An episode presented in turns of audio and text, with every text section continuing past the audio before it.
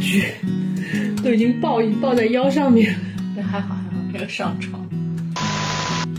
你所干你所干单改剧拍的好一点，就是往人性的深度挖一点，你走走演技路线，不要把它混成下海。没了没了，没您可以。也有也有难度啊。啊，刚刚因为毕竟这个东西就是古偶剧，古偶剧就是快餐文化走流量的。最近荷尔蒙分泌不足，需要看一些剧补充一下。从《赘婿司藤》到《三河令》，总有一部能令你回血回来。嗯，人到中年遇到的都是鸡零狗碎的事，只有刷剧才能让自己放松一下。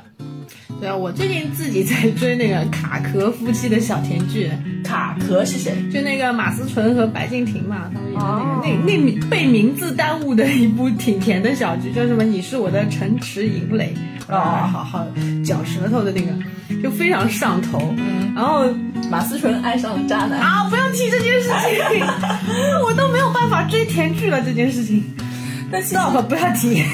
如果我再提，其实马思纯应该是比白宇大是吧？白宇，啊不，那个那个白敬亭啊，大他八九年的还是马思纯八九年的吧？白敬亭九三年的。啊，有 CP 感吗？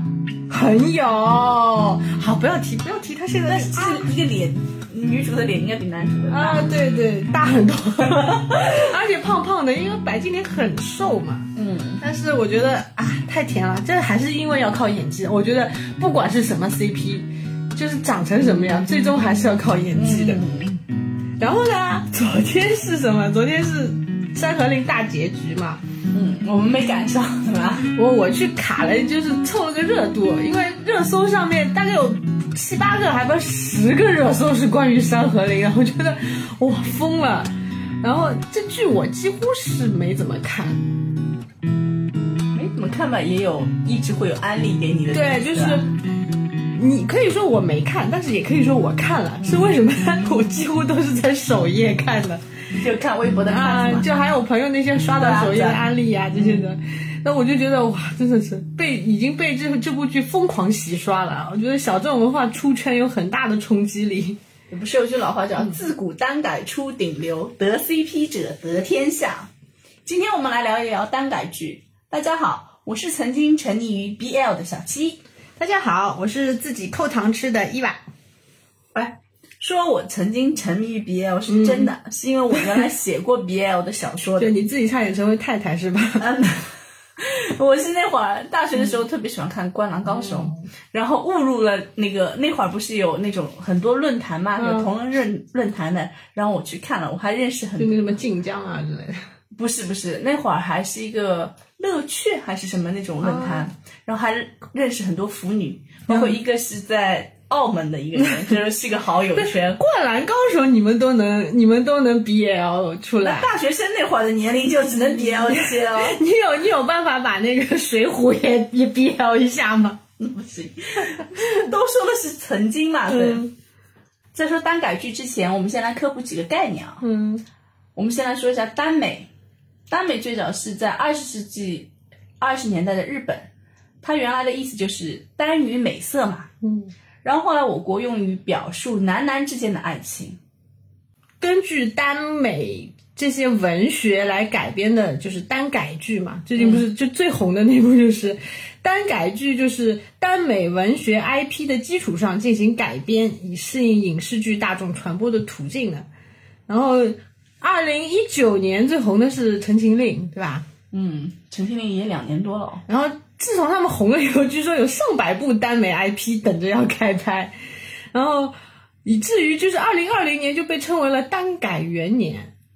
今年是《山河令》嘛，呃，我我听他们说今年叫做什么耽改一零一啊，就是他们已经不是走网剧路线了。以前不是单、那些单改剧都是什么网剧啊，然后班底很穷，然后小红家族三合力其实也蛮那个的嘛，也蛮啊，其实一开始也是这样子的，但现在其实有很多资本已经进入这个市场了嘛，对对对然后头部公司、头部艺人都入局了。嗯，你想去年不是最红的那个什么鬓边不是海棠红就是教主跟尹正的是吧？啊？对，嗯，教主因为这部剧都洗刷了多年的油腻的这个称号哎，教主那会儿减肥成功了吧？拍这部剧的时候，好像瘦点了吧？但没有现在怎么瘦，没有现在那么瘦。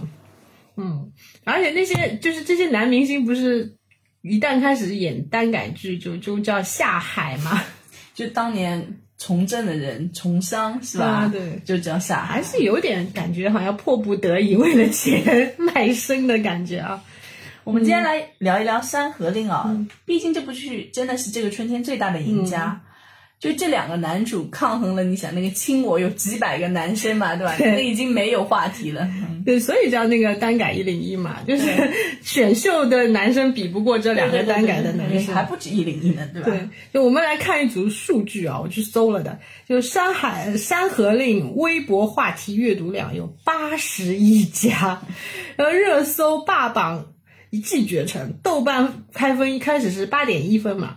那一路飞涨，就豆瓣一般不是都会被一分打下去的吗？对啊，对对他们居然往上涨，涨涨到八点六，然后我同档期国剧最高分，那说明豆瓣其实腐女也挺多的嘛，对吧？对，其实腐女现在已经是个庞大的市场了。对对对。然后两位主演，一个叫龚俊，对吧？还有一个叫张哲瀚，这几乎就是一一火坐火箭的速度，十八线小明星变成现在差不多算顶流了吧。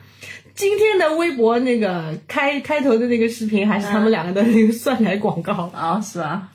然后粉丝量一路飙升，破千万，两个人都是，嗯，我觉得就是播出平台已经是赚的盆满钵满了。对，播出平台不是说他们那个之前优酷那个啊，有那个哦，有一个那个粉丝什么买了，花了二点五万买了二百零八年的年卡会员，疯了吗？对他们不是每次这种单改剧红了就会有演唱会嘛，就那种，然后有那种什么线下会，对对对，这种各种活动对对对。你想上一次的疯狂其实还是《陈情令》嘛，啊，博君一笑，，对，他成就了肖战、王一博两位顶流嘛，那真的是顶流哎。嗯，你想肖战其实因为那个争议那么多，对对 A A 零三那件事情，嗯。不是被雪相当于被雪藏了一年多嘛？但是你看他的粉丝特别特别活跃，我觉得据说据说他们代言产，他代言的产品还卖的很好啊，卖的很好，卖的很好，就真的是卖空的那种，你知道吧？啊，然后他还上榜了华语音乐金曲，你想想看，王一博的流量也非常大，反正有一点点小事情热搜就是挂好几条的那种。前两天肖战反正日常挂热搜，连连带他的粉丝帮他挂热搜。对，就而且那个啊，现在那个龚俊，他原来在微博上说自己是十八线男演员，他当中改过一次叫十七点五，然后改回来，也蛮有趣的，这还是。挺有趣的。嗯，然后说这他就是演了这个出乎意料的翻红以后啊，他就说资源也好太多了吧，粉丝过千万了。然后抖音上现在不是把那个龚俊叫做什么老公，谐音梗，对，谐是音梗老公，然后那张哲的。瀚现在变老婆了吗？其实看一个演员红不红呢，很简单的，你就看这个演员的历史有没有被扒出来。嗯，然后龚俊的历史全部被扒出来了。我 看到过有一个热搜，就是说龚俊曾经拍过的广告嘛，嗯他真的很努力，拍过好多好多广告，剃须刀、交通银行、必胜客、多乐士嘉益图、真料多，还拍过婚纱。因为当他当演员之前是模特儿嘛，嗯。我其实印象最深刻的就是那个多多乐士的油漆涂料那个广告，你记得吗？涂料广告有他嘛？我我只记得那那只古墓那只狗嘛，就拖把犬 就是毛特别长，眼睛都遮住那个。啊，说起来，其实那个广告特别神演的人，我跟你讲，那个小孩是吴磊，嗯然后油漆工是龚俊，油漆工。但爸爸是林志玲。好啊，这些人的脸我都没记住，我只记住了那只狗。你还会脑补那首歌？我会。我是一个粉刷匠，粉刷本领强。对对对，是那个。就龚俊原来是粉刷匠嘛。对对对对，这是他的本行，嗯暴露了。然后那个张哲瀚是上戏毕业的，我去搜了，就难怪他是在那个《琅琊榜》里面不是演那个少年林殊嘛。啊，就是师因为胡歌哥带的师弟。胡歌也是上戏的，然后后面就没有什么声音了，一直到这部剧大火。哎，我真的吐槽一下这个《山河令》这部剧啊，虽然我看的也不多，啊，非常火，但是也有缺陷。但是它就是美颜开的太厉害了。我我看那个剧就觉得，这个人到鼻子以下嘛，就花糊一片，就我看不到轮廓了，你知道吗？其实这两个男主长得都很好看，都可以怼脸的，你为什么要把那个美颜开的那么大呢？没有办法，因为古偶剧的特色 就是，古偶剧的特色就是场滤景镜重是吧对，滤镜非常重，然后场景是真的简陋，特效是真的五毛，打戏是真的转圈圈。因为他还是真的没有钱嘛，对吧？嗯，对，就是哎，你想呀，前阵子被吐槽很厉害那个有匪，嗯嗯嗯，有匪其实也是这样呀，一一到打戏就转圈圈，然后这部《山河令》还被人家网友说，就是用那些有匪用剩下的场景，你知道吗？嗯，但是架不住啊，这部戏就是为什么火啊？就是他拍摄班底还是挺有诚意的。他们不是网上流传那张图是、就是群演太少了，然后用 PS 嘛，镜像一下对对，镜像一下就一模一样的。真的是没有办法的。然后，但是这部剧我觉得有一个就是编剧挺好的。我才我去问了很多就是腐女朋友，都看了这个 P 大的原著的嘛，我就觉得，因为很多原著粉会对改编剧会有心理障碍的，你知道吗？大部分都会骂编剧的，但是他们好像对这个编剧还算比较认可的，对剧情。然后演员呢又挺好看，两个确实是两个帅哥吧，嗯，配角也很到位。就这部戏 被传说是废老头，你知道吗？有很多老戏骨，但这些老戏骨 都是一出场就领盒饭了。那老人他们能有戏拍就好了嘛？你看中年人也没戏拍，老年人就更没戏拍给小鲜肉呃做配角嘛。但是其实他们都是在剧里面还是演的很用心的，所以这两个人也值得红嘛，嗯对吧？要红还是有道理的。对对，你看这两人红了以后，时尚芭莎就把他拉过去拍封面了。芭莎真是 对啊，你想芭莎在粉丝圈里面就是芭莎婚庆公司呀，对。那芭莎以前不是嗯婚纱照，所谓的就是有最著名就是那个胡霍嘛，那个雪地的照片就片。是胡歌跟霍建华。啊，对。那为了那个照片的那那本杂志，我费尽心机啊，还是托朋友帮我去找的，就没买到嘛。我倒是没有买过杂志，我是把那组照片用来做电脑封面啊、手机封面啊，做了很久。就他们两个其实是就是自己没有很卖腐，但是我们粉丝硬抠糖的那种。但其实那个图我一直一开始以为是假的嘛，嗯哦，不是假，是有一张图是假的，就是他把那两张图的那个就是抠下来，嗯就是面对面贴的特非常啊，那个是粉丝干的对，那个。是粉丝干粉丝干的。嗯然后你想，芭莎其实还拍过《博君一笑》《镇魂组合》嗯贫血组合》是吧？都登过封面的。就是他们拉 CP 真的是完全紧跟潮流据说景甜跟张彬彬也要拍，就思腾那两个嘛。啊，最近也是很火的一个一对 CP 所以你不知道 CP 没有关系的，你就看芭莎的封面你就啊，知道了。哪个 CP 火，他们就拍谁，对吧？对，就你说到铂金一笑，就是《陈情令》嘛。二零一九年，好多朋友推我，但是我不大看耽改剧，所以就这件事我就错过了这个大火剧。《陈情令》其实拍的还挺含蓄的啊，有一种社会主义兄弟情的感觉啊，嘛。我没看，我不知道对，但在那个《山河令》里面，我觉得还是比《陈情令》要放开一些。啊。《山河令》岂止是放开一些啊！我昨天看大结局，我跟朋友大呼：“这这是耽美，呃这是耽改剧吗？这是耽美剧好吗？”就已经是什么抱着小腰竖中长，然后这个，而且这这部剧，我说除了就是肢体上比较大胆啊，比如说什么拉开衣服吸肩胛骨这种，然后语言上也是层出不穷翻花样。那个那个主角不是温客行嘛？他们不是称他叫做语文课代表，还是什么文科状元？那就是，所以这就是你朋友说为什么编剧很用心嘛，对吧？对对，就我我就是顺着他的这个讲法，我去做了功课，就把他们这些剧情都抠出来看了一遍。就是我发现这个编剧真的是骚话连篇，他剧中就是不停的用小诗撩周子舒，你知道吧？嗯，为了又躲开那个广电的咔嚓，又是发糖不停。就是堪称现代版的语文老师教你怎样暗戳戳说出虎狼之词。这就是给腐女在那里安排那个福袋，你知道，对一个福袋放在那里，你自己去拆。那 最有名的一句啊，就是那个淡度无所苦，我自迎接汝。哦，这首这首诗的原词是出自于王献之的《桃叶歌》嘛？对啊，是王献之写给他爱妾陶叶的，是吧？对，小陶叶是每次去秦淮河渡口上都很害怕的，对，所以呢，王王献之就写了这首很肉麻的小诗去安慰他的小妾。对啊，这里就是温客行用来迎接 迎接他老婆上船呃下船的，然后。周子舒和那个温客行还不是他们还比武嘛？转过转过圈圈以后呢，温老就老温他就是赞美那个周子舒说：“飘飘兮若流风之回雪，仿佛兮若青云之蔽月。”洛神赋的了。对啊，你想洛神赋也是很暧昧的吗？对啊，有这个老温这里，所以你想想看，其实这整个那个呃《山河令》嘛，就是说。就老温客行更凄粉一点，你觉得吧？对，就是就是他的角色层次更丰富一点。对对对对对对对对。而且《洛神赋》最广为人知的一句就是那个“翩若惊鸿，宛若游龙”。对。但是编剧这里没有用，他用了另外一段，就是不是特别著名的那句话。嗯。而且那个《洛神赋》，我刚刚说暧昧嘛，他是曹植写的，名字他是赞美那个洛神嘛。其实有点暗戳戳是赞美他的嫂子，你知道，所以就是这句话特别暧昧。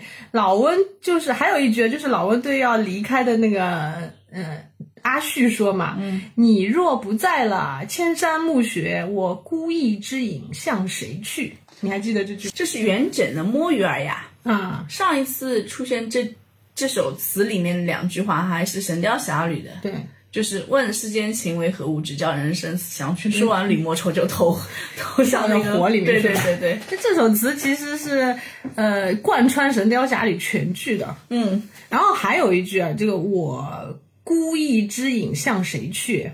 他本来有个典故的，就是说那个元稹看到一个猎户嘛，嗯，他猎了一只母雁，然后他要就是把那个，然后那个公雁就在那个天上盘旋哀嚎。然后那个猎户就把那个母雁杀掉了，呃，被那个公雁看到以后呢，公雁就一头栽下来，摔死在那那那。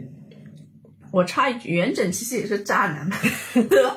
崔莺莺的故事就是他自己的写照吗？嗯，对。然后他写出来的词就特别深。你说元稹是渣男，元稹跟白居易两个人也是 CP 的不得了，激情满满，就日常写诗是吧？而且元稹夸白居易的诗都是简直是一天一首，然后肉麻兮兮。白居易也回给他的呀。对，但是因为元稹是写情，就是写的是情爱故事嘛，所以他写的更肉麻一点。对，而且元稹死的时候，他花了很大的。价格让白居易帮他写墓志铭吗？对吧？相当于就把财产留给了。所以我觉得元稹真的是他暗恋白居易很多年，这也是可以写成耽美耽美文的。然后嗯，还有一个故事啊，我觉得其实。我觉得从里面可以看出编剧挺挺有文化的，我不知道是是 P 大自己写在故事里呢，还是编剧自己编进去的。但是这个这个典故，我当时听了以后觉得，哎，就是如果你不了解一下背景故事的话，可能他听不懂他在说什么。什么故事啊？就是佛陀五滴密的故事。就当时温客行不是要跳崖嘛，嗯，然后呃。就跟周子舒提了一句这个故事，但是被打断了。最后他还是讲给他的那个便宜他捡来的那个儿子是 讲讲完这个故事，就是说，呃，这个故事就是说有一个人走在沙漠中，然后突然掉进一口井，他在坠落的时候呢，就抱住旁边一棵树上面垂下来的藤，但是这个井里面呢，四壁有四条蛇蛇，然后井底有恶龙，藤上面呢还有两只老鼠在啃这个藤。就是它等于是岌岌可危嘛，就在这样的险境里面呢，树上的有个蜂巢，突然滴下来五滴蜜，就落入了这个人口中，然后这个人就啊，瞬间就忘记了他所处的所处的险境，就只能感受到这五滴蜜给他带来的快乐。这就是典型那种佛教的那种故事嘛，对吧？有很深的隐喻的。对，其实它隐喻就是人生各种苦难嘛，生老病死啊，那个蛇啊、恶龙啊都是嘛。然后老老鼠就是啃断藤，你就要死亡嘛。但是呢，人却是因为饮食啊各种欲望带来的甜蜜，就那代表那五滴蜜，就忘记了这些根本的苦。佛陀本来是让人就是，嗯，你不要被这些世间的嗯甜蜜为诱惑。但是我觉得当时温客行他要表达的是什么呢？就是他觉得他的生活就是就跟那个井里面一样啊，他的生活是活的诸般的苦艰难啊，身边都是群狼环伺，但是呢，你就是我那五滴蜜，你懂吗？他就是我的人生，因为你我才忘忧了，所以当时我觉得啊，这一段是非常撩人的。好，温客行撩周子舒，我觉得最撩人的还有一句就是“你我是难道是三生石上旧金魂”那句。他就一直在掉书袋，对吧？对啊就考察你们语文到底好不好。来来来，我的语文还是够好的。苏轼的这句话是他写在《僧元则传》。嗯，哎，话说苏轼跟和尚之间 也有很多爱言 佛印吗？对对对，他们俩不是老是来来回回对话的一？唱一和。对，其实这个故事大概是讲的唐朝的富二代李元，他的父母呢经过政变就死后，他就看破红尘了，发誓就是一生不做官，不娶妻，不吃肉，还把就他把自己家的府邸 改成了寺庙，你知道吗？可以家可见家里多有钱啊，叫惠灵寺。然后呢，他就和寺里的住持元泽和尚就成了好基友了。嗯，然后有一次呢，两个人商量旅游要去四川，李元要走水路，那个大和尚不肯嘛，但是呢又拗不过李元，就陪着他坐船去了。然后船到半路的时候呢，就看到一个妇人在河边洗衣服。元泽和尚就对那个李元说：“你看，我本来说不要走水路的，我就是怕遇见他，因为他就是我命定要投胎的那个人。然后我现在看到他了呢，我就要去投胎了，我现在就要就要圆寂了。”然后李元就大哭，嗯，然后那个呃，元泽就对李元说呢：“你三天后就到这个富人家王家来看我，嗯，就是为怎么证明是我呢？我会对你一笑。”然后李元就去 去了，果然那个婴儿就对他笑了笑嘛，那李元就悲痛万分，他朋友就没有了。那回他就回到惠灵寺，会回到惠灵寺，发现元泽其实早就写好了遗书，然后遗书上就让李元去那个十三年后去那个天竺寺的三生石旁边跟他见面。嗯，然后呢，十三年后李元去天竺寺呢，就找到了他的，就等着找他的知己嘛。然后等的过程中呢，他就听到一个牧童唱诗一首，就是就是温客行讲出的那句话，你知道吗？就是第一句就是“三生石上旧金魂”，后面是“赏月迎风莫要论，惭愧情人远相访，此生虽异性长存”。嗯，你看啊，这三生石我们一直拿来就是形容男女爱情啊、情谊啊，就谁知道其实这是个激情满满的小故事。所以你看，古人对于好基友的感情，可比现在耽美要炙热，也要绵长。对，差不多的这种故事还有什么执子之手，与子偕老，现在也是形容男女之间的爱情嘛。古时候其实说的是战友情。同袍情谊，然后编剧呢还在这部剧里啊，就为什么人花式走位，就躲避躲避广电咔嚓嘛，然后然后再发糖，就拼命掉书袋。我记得我在做功课的时候看到原文里面有一句作者写的是什么“凉风知秋，轻舞老死，一宿若寒思薄清”，什么几几番世道蹉跎。编剧在这里面还加了一句，叫就在剧里面加了一句叫“生死契阔，相见恨晚叹奈何”。你看这书包掉的，这个就是 硬加，你知道吧？就是那种诗歌诗歌乱搭配。嗯。嗯，然后呢，里面还有什么“既见君子，云胡不喜”啊，然后什么“只愿君心似我心，定不负相思意”啊，这种骚话，温客行就是拼命往外撒，你知道吗？就是你想这个编剧嘛，他从古诗词到庄子到《诗经》就乱用，你知道，嗯连清朝的都用上了。还好这个剧背景是架空的，就是上下五千年啊，就没有温大善人掉不了的书袋子。还有我我注意到编剧他还挺喜欢用那个《红楼梦》的梗的，嗯，你知道他他里面有一句就是温客行对周旭说：“你长了这样一张脸，又是水晶心肝，玻璃肚肠。”这句就是《红楼梦》里面不是李纨形容那个凤姐的嘛？对对对，还有那个潘金莲跟西门庆的梗，就是那个明骚不是骚，闷骚起大包，真的是就非常骚啊，这个。实在是受不了了。然后你看温客行里面对周旭说嘛，周相公你就是可怜这个，你想想看，这不就是当时潘金莲掉了筷子，然后西门庆下去摸小腿的那一段吗？这这 非常暧昧了。已经不是暧昧了，明媚了。对我还看了一段，他他那个提到什么杨左之交嘛，你就我们可以听相声的，就第一反应是金兰谱的那段杨觉哀左伯桃嘛。就是去去那个坟坟地里是吧？没有，一开始是杨觉哀，就是他们俩在雪地里面嘛，嗯两个人就是要死了，要死了，就杨觉哀觉得我我我们两个都走不出去，就牺牲我一个，让你走出去对对对那个。嗯然后呢，后来他死了，又不是说埋在荆轲的坟旁边，被荆轲的鬼欺负，他就嗯他就托梦给左伯桃，然后左伯桃，就自杀了。我当时第一反应是，哎，你兄弟被荆轲欺负，你不是给他迁坟，你居然就抹脖子跟他一起打荆轲，就那传说中的二鬼战荆轲嘛。嗯，我当时就觉得，哎，你不觉得这两个也是激情满满的故事吗？就是你为了，走了，我不想活了，你知道吗？就你为了我死了，我我也不想独活于世的那种。所以这部剧啊，看看我觉得还可以学点语文的小知识。古文又是现在的方向嘛，对对吧？单改剧走红，我觉得大概是从《镇魂》开始的，是吧？你看那好那会儿就叫有个词叫“镇魂女孩”嘛，对，然后朱一龙也是凭这部剧翻红的，到后来他不是还演了《知否》里的小公爷嘛？嗯，后面就大红了嘛。对对对对对，就但感现在那么红啊，据说就是鹅厂马上要上一部罗云熙和陈飞宇的叫什么《好一行》啊，要上档了。罗云熙这个人就是，其实你看他拍了很多剧嘛，就是一直不红的，年纪也挺大的，就是对对对，但是保养的挺好的。好看是真的好看，对，就是你看脸好小，我我觉得跟他又很立体。对，就是跟他搭戏女明星其实很担忧的，怎么样才能艳压过他嘛？好难，长得太我漂亮了。当时看到他的时候，我就觉得啊，他的脸满足了我对小妍的想象啊。而且他跳舞跳得很好。啊，但是我觉得他的演技实在有点嗯不大及格。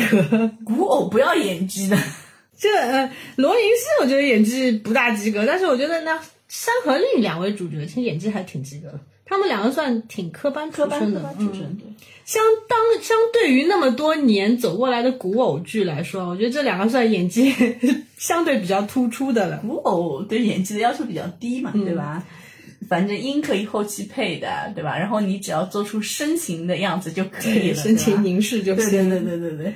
然后还有那个张新成和付辛博有一部《默读》，嗯，张新成就是二哥嘛，对，嗯，小二，张新成演技还可以，我觉得可以期待一波。对对对，然后还有井柏然和宋威龙的张公案，这四个人很有意思，就像麻将搭子互换了一样。就拆对再重组。对对对宋威龙跟罗云熙有点同款的，我觉得也长得是好看的那种。那罗云熙的演技比宋威龙好很多，但啊，宋威龙也宋威龙连科班都不算吧？对对对，是一是一样的，就两个人好看是很好看，一个人适合古装，然后宋威龙其实很更适合于现代装，对对，是真的好看，但是演技是真的没有，这好看到有的就不需要演技也能出道的看一看。脸就行了。对对对就这样的脸不红的也是没有什么道理。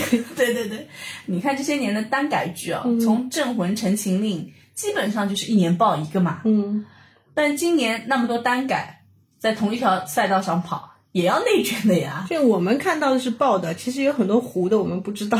对啊，所以就是还是在内卷嘛，嗯就是你能红的，你还是有道理的。你想，颜值要 PK，嗯，剧本也要 PK 的，演技也是，台词功底、配角以及投资背景，我觉得这些都是以后就是现在我们，我可以说腐女们虽然说是嗯单改这个形式会吸引他们，但是越来越就是你要是没演技的话，你要是没有剧情的话，人家就会抛弃你嘛。就不仅是内卷啊，我觉得就跟以前什么清三年一一剧什么清宫剧啊、谍战剧啊，基本上是一窝蜂卷掉。啊卷掉，然后就一把火烧没有了 是的，。是的，是的。哎，其实国内最早的单改，蓝宇算不算？我觉得，我觉得蓝雨应该不能算是单改了吧，应该叫是耽美了。对，因为尺度比较大。对，但原著原著是女女的呃女性作者嘛，然后后面不是还有什么春光乍泄啊，然后就是同性恋题材嘛，断背山，对断背山。那我觉得有区别的就是，蓝雨我觉得还算是耽美，但春光乍泄和断背山我，我我现在觉得是那个就是同性恋题材，跟我觉得同性恋题材跟耽美还是有区别的。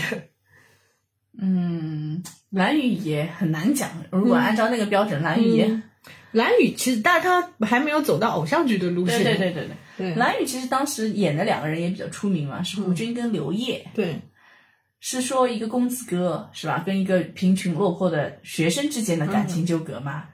然后我后来去查了一下资料，是说编剧的当时在创作男主角的时候，是以姜武为蓝本的，很难想象那张脸哎。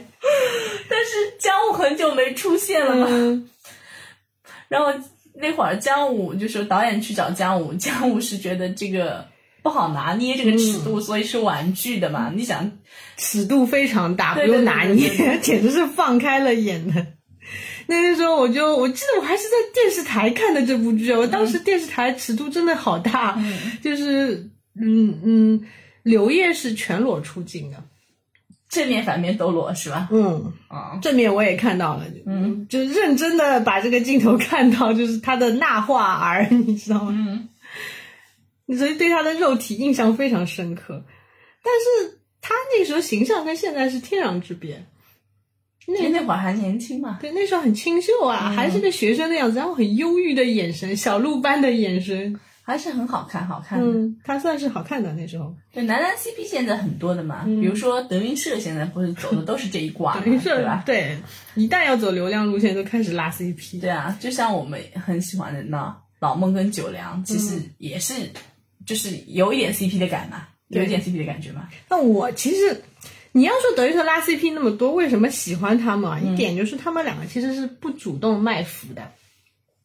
是因为儿子不想营业，对呀、没有，他们两个是互相要做对方爸爸嘛。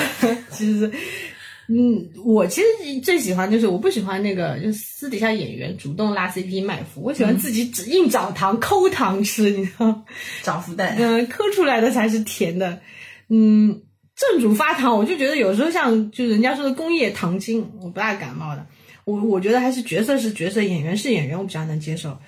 我喜欢我喜欢他们呢，就是他们两个感情是真的好，他们的感情是超越了友情的这种感觉，因为搭档搭档很久了嘛，嗯就也有一些就是还有点郭瑜之间，就是郭郭郭老师一直提倡的那种，就是搭档就是一辈子的嘛，对对吧？然后他们又是养成系，你想，对对，老父亲从小养大，叛逆的孩子实在是太不容易了。对我，我当时看他们这一对啊，就我还我还特地去看了那个听了 P 大小说的广播剧，就是《杀破狼》，就跟他们有点像，就是也是养成系的 BL 的故事嘛。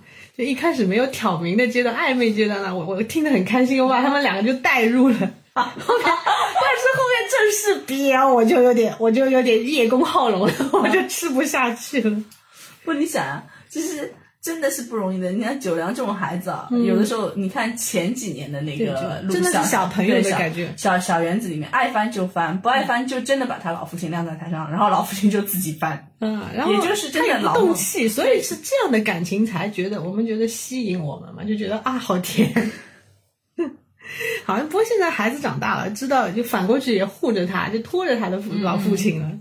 但你看，其实德云社也在变嘛。嗯你想，现就我觉得最明显的就是郭于二十年的那个海报宣传，嗯，其实他有一种主动卖腐的感觉，对，是吧？比如说他当时出的台词，我记得孟州的就是众所周知山河可证，然后下面还有一句英文叫 No one but you，是吧？我是觉得德云社可能真的换了一批文案，或者是他招了一个企宣部专门来做这个事情，然后专门营业。开始往流量方面走。对。对对对，但是为什么往流量方面走？因为都是女性观众嘛。就是出流量、出钱呀，就商业变现特别好，所以他们会做这个钱太好赚，他们给的太多了，点接皮机。对对对，所以这种男男 CP 观众就是女性观众嘛，就你这种剧走红就跟女性消费市场越来越庞大很有关系的。就是男性市场下，以前什么杰克苏啊、韦小宝啊、赘婿啊这种就收集邮票，嗯，对吧？收集各种嗯女性邮票。啊，但是因为男性在这种消费上面，就影视剧的消费上面，其实是我觉得是不如女性的。就女性市场庞大了以后呢，前两年还一直在推出就是打着大女主旗号的那些剧。其实大女主其实就是把男性里面的那个男性角色换成了女性而已嘛，就是一路开挂，世人都爱我，对吧？对啊杰克苏变成了玛丽苏嘛。嗯，这但是这种我们观众一看啊，所谓的大女主啊，就是挂羊头卖狗肉，你知道吗？就是所谓的大女主，我们以为她是一路自己打上去的，结果就是还是借着男一、男二、男三都爱我，玛丽苏，然然后还，踩着男一、男二、男三呢。她不是踩着，她是她的成功其实不是她自己主动成功的，她都是被男一、男二、男三扶上去的。大部分大女主戏，所谓的大女主戏啊，然后最气人的是前两年什么武则天拍成了陆兄大头剧，什么秦宣太后、冯太后。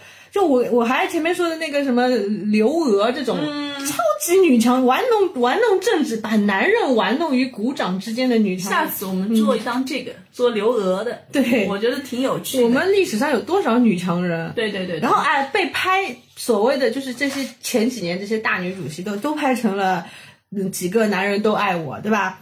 最离谱的还有什么秦始皇的知己，就是那个商业大佬巴青变成了霸道皇帝爱上我，看得我气死了。就这种大女主戏，最好弄法弄法玛丽苏，女性观众不能接受呀，不能接受。以后我们就为什么单改剧会红，我就是这个原因，就对，而且就说男男这个东西呢，就可以弥补掉这些，对吧？然后关键的关键，我觉得还是要剧好，对吧？其实腐女也是挑的嘛。其实我们更爱的是制作精良、演技在线的剧嘛。嗯我是不算一个腐女啊，嗯。耽美文原来很早的时候看过，但现在已经不太看了对对对对，耽改剧可能就是一些社会主义兄弟情的，对吧？就暧昧不要点破的那种剧情，我觉得可以。但是我觉得看什么剧最主要的还是看剧情是否合理，演员的功底怎么样，就是导演的拍摄啊、剪辑怎么样，对吧？对，就比如像我最喜欢的嗯《琅琊榜》，那几乎没有男女感情线的，就是一堆男人在搞政变。但是那个大家不是还把靖王和梅长苏这对 CP 吃的很开心嘛？嗯，就是架不住你得全员演技在线，剧情张弛有度。还有这次《山河令》嘛，原著小说本身在腐女圈挺火的，改编后呢，就是大家都觉得还算比较尊重原著的，就没有引起原著粉的很强烈的反弹。嗯嗯，然后我觉得主演算是充满诚意的表演了，不管他们功底如何，对吧？能火起来不仅仅因为他们是耽改剧，那很多人说只要拍的有诚意，就管他是男男还是男女，就哪怕是就《神雕侠侣》里面雕兄，如果你演技爆棚的话，我是不建议把他跟杨过拉 CP 的。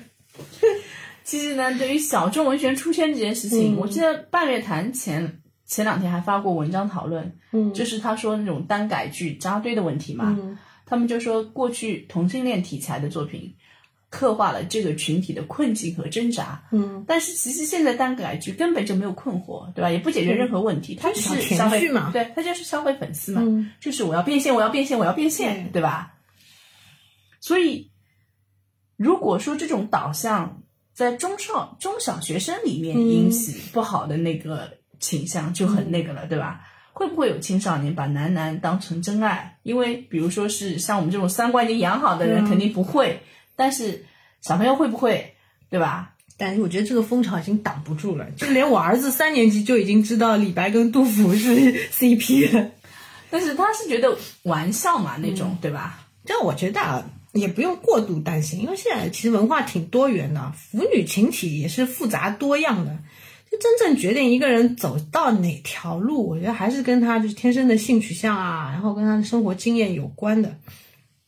就最初他们不是说可能同性恋是跟基因还是有关系的嘛？对，对就是有多少比例的是天生就是这个样子的，对对对对不是说你看几本小文就行。就后天哦，弯的是跟那个少其实我是像我初中起已经开始接触就国日本的耽美的漫画这种了。其实其实说是小众文学，大家学生之间也是互相传阅的。我觉得现在小朋友对耽美文学接受度已经远远高于我们那时候了。我还我还认识一个就是小中学生吧，他除了耽美文学。几乎不看其他的文 笔记本是一点都不看的。我我除了其实对他就文学素养的培养，我是有点担担忧的 你看的也太面太狭窄了，是的，是的，可能以后考语文有点困这。样就是很容易变成韭菜？对就很容易被洗脑。对，就有有时候人家说的就是腐腐癌了，就变成了。对对对对对腐女没有问题，腐癌是个问题，他到哪里癌就是个问题，对吧？嗯对，对，其实耽美文学不等同于同性恋，嗯更像一种是女性性幻想的投射。对，其实我觉得大部分我们现在说的古偶剧啊、网络小言啊，嗯，不管是 BL 啊、B 级啊、G 级啊，其实都是就是我们日常的性幻想产物嘛。我们平时消遣的东西，就年轻女性更容易接受耽美文学啊。其实我们讲的深入一点，就是剥离男性凝视的一种方法，就更安全的性幻想产物。就是它更自主嘛，对吧？嗯没有压迫感。就就关于就是，如果看 B 级男女的作品啊，有时候难免会有产生自我代入的感觉嘛。但是有很多年轻女性，她可能性经验都不够丰富，甚至是没有的。那自我代入，在我们这种东亚文化圈会有羞耻感的，那就觉得很恐惧的。哥哥们相爱就可以了，对吧？我就是个游离在哥哥不。用哥哥不用爱我，对对哥哥们相爱就可以了。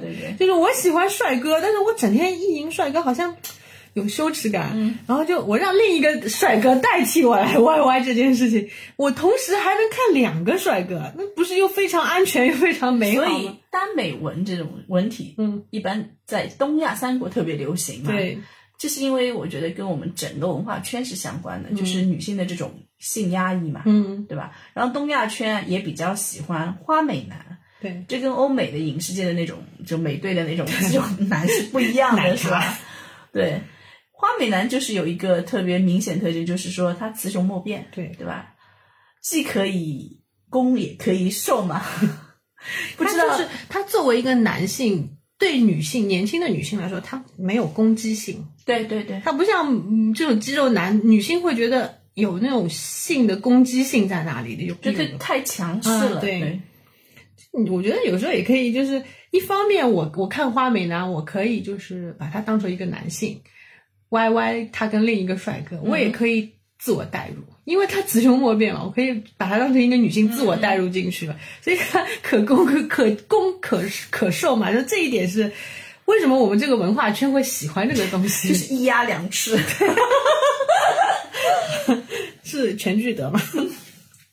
这个因为我觉得耽改剧现在能火，成因其实很复杂的，一个就是有文化因素，我们刚刚说的，嗯，还有就是我我最要吐槽就是我们现在的 B 级剧、恋爱剧太不争气，就我们刚刚说大女主戏拍的那么烂，对吧？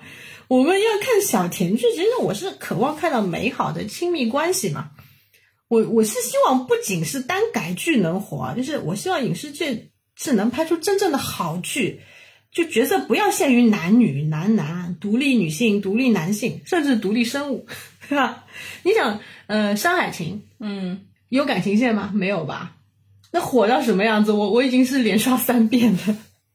没东西看。哎，我去年追了一部，就是叫《平凡的荣耀》，这部戏是几乎全男班，没有感情戏，讲的是职场的。我现在发现哦，嗯，就是我插一句，就是国内的很多影视剧这种都是流程化、流程化操作，就简简直就是 AI 写出来的东西，你知道吗？就是背景是怎么样啊？什么这个男的爱上女的，没有逻辑，没有原因的，对没有就是因为起因的。对，就是因为编剧让我这样，对，编剧让我爱上他，编剧让我壁咚他，编剧让我而且什么有些小甜剧就跟以前很古早的那种韩剧一样的，什么见面就摔倒，然后就拥抱，拥抱就接吻那种。就真的只有这些套路，你知道吗？就是什么撞到他了啦，啊还有壁咚他的了对吧？就弄来弄去就是然后这些。女主又都是没有脑子的，很很平面的，男主呢又都是他的感情没有来由。对对，就是无缘无故的爱无缘无故的恨，就是编剧让我爱上嗯，你，然后女配们又都是是恶毒的，就对女性的描写就是两面化特别厉害。特别刻板，嗯，不管男性也好，女性也好，就是都特别刻板。你整部剧它不是一个好好讲故事的剧，才会造成就是为什么那么多我们在夸奖这些耽改剧，或者是今年是《山河令》能红，其实他人家也是在认真的讲一个故事，不是因为他是男男才会火成这个样子。对对如果仅仅是男男，可能只是小众圈子了。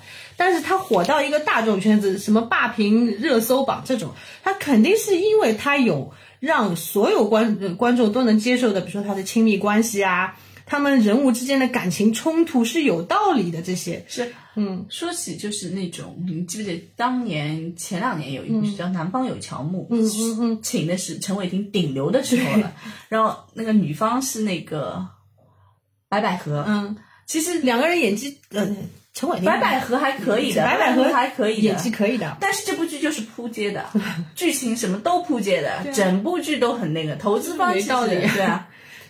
就是因为没有内核，这整个剧我当时看了，就是没有内容，就是无缘无故爱上我，对对对。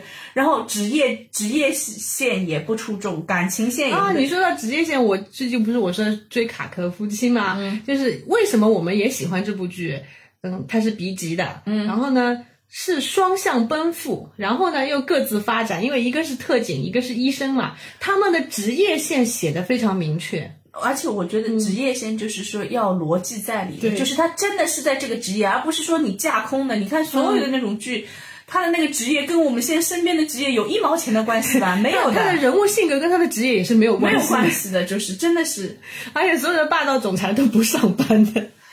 讲到底，我觉得国内的影视剧的诚意很重要的。就观众已经不是傻子了，对对吧？你不是给啥看啥，就是我这个电视剧，我今天就这里就只有这个，而且我礼拜二就休息，那不是这样的，对吧？已经改了，你要是做的不好，你就胡传提醒啊。对，所以我们已经不要再看无脑玛丽苏了，也不要搞什么杰克苏这种。而且影视行业，我觉得你请尊重编剧，不要魔改。不，我是觉得。要给编剧多一点的钱，真的不要让演员把大头就是真是拿完了以后连口汤都不给编剧喝，那是请不到好的编剧了。对啊，然后就是那种我觉得大家语文都不及格的九个人凑一个，就跟有匪那种。然后还要尊重一下演技啊！虽然说你古偶剧要找好看的，请你也不要找那种面瘫面瘫的。然后所有的比如说感情戏只会靠美瞳来支撑。那个面瘫的也可以，就是这个编剧要特别牛逼，对吧？就是这个给这个面瘫的人定制一个角色，对吧？而不是从头到尾，对吧？哎，所以辣眼睛的剧真的少来啊！还有那个。成年演员，请你们不要再演十四岁了，好吗？像上阳夫那种 刘刘娥里的那刘娥也是的，对吧？三十二岁了，四十二了，四十几岁了。刘涛四十二了，十五岁的刘娥，你能忍？就跟跟章子怡那章子怡演十四岁，你能忍？你觉得你觉得我们是傻吗？你觉得我们观众都瞎吗？